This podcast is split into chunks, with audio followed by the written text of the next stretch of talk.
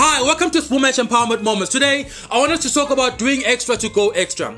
Exceeding expectation works hard for you. Doing extra builds you to be stronger. When you do extra, you get better. Everyone is doing more. Try doing extra. Those who succeed do way more than what is expected. Do extra and you will realize even more. I want us to look at a few points today. Number one, increase your effort. Your effort makes room for more opportunity. Consistent effort achieves greater. Every effort is a step closer. Effort never returns empty handed. Number two, good is never enough. Good is an enemy to great. Good only sets the mood and is never enough to get you there. The good prepare the stage for the great. Start good and proceed to greatness in order to succeed. Number three, find another way. Create your own alternative. Make your own path. Map up your own way to get things done. The old is just another way the bold took in search for gold.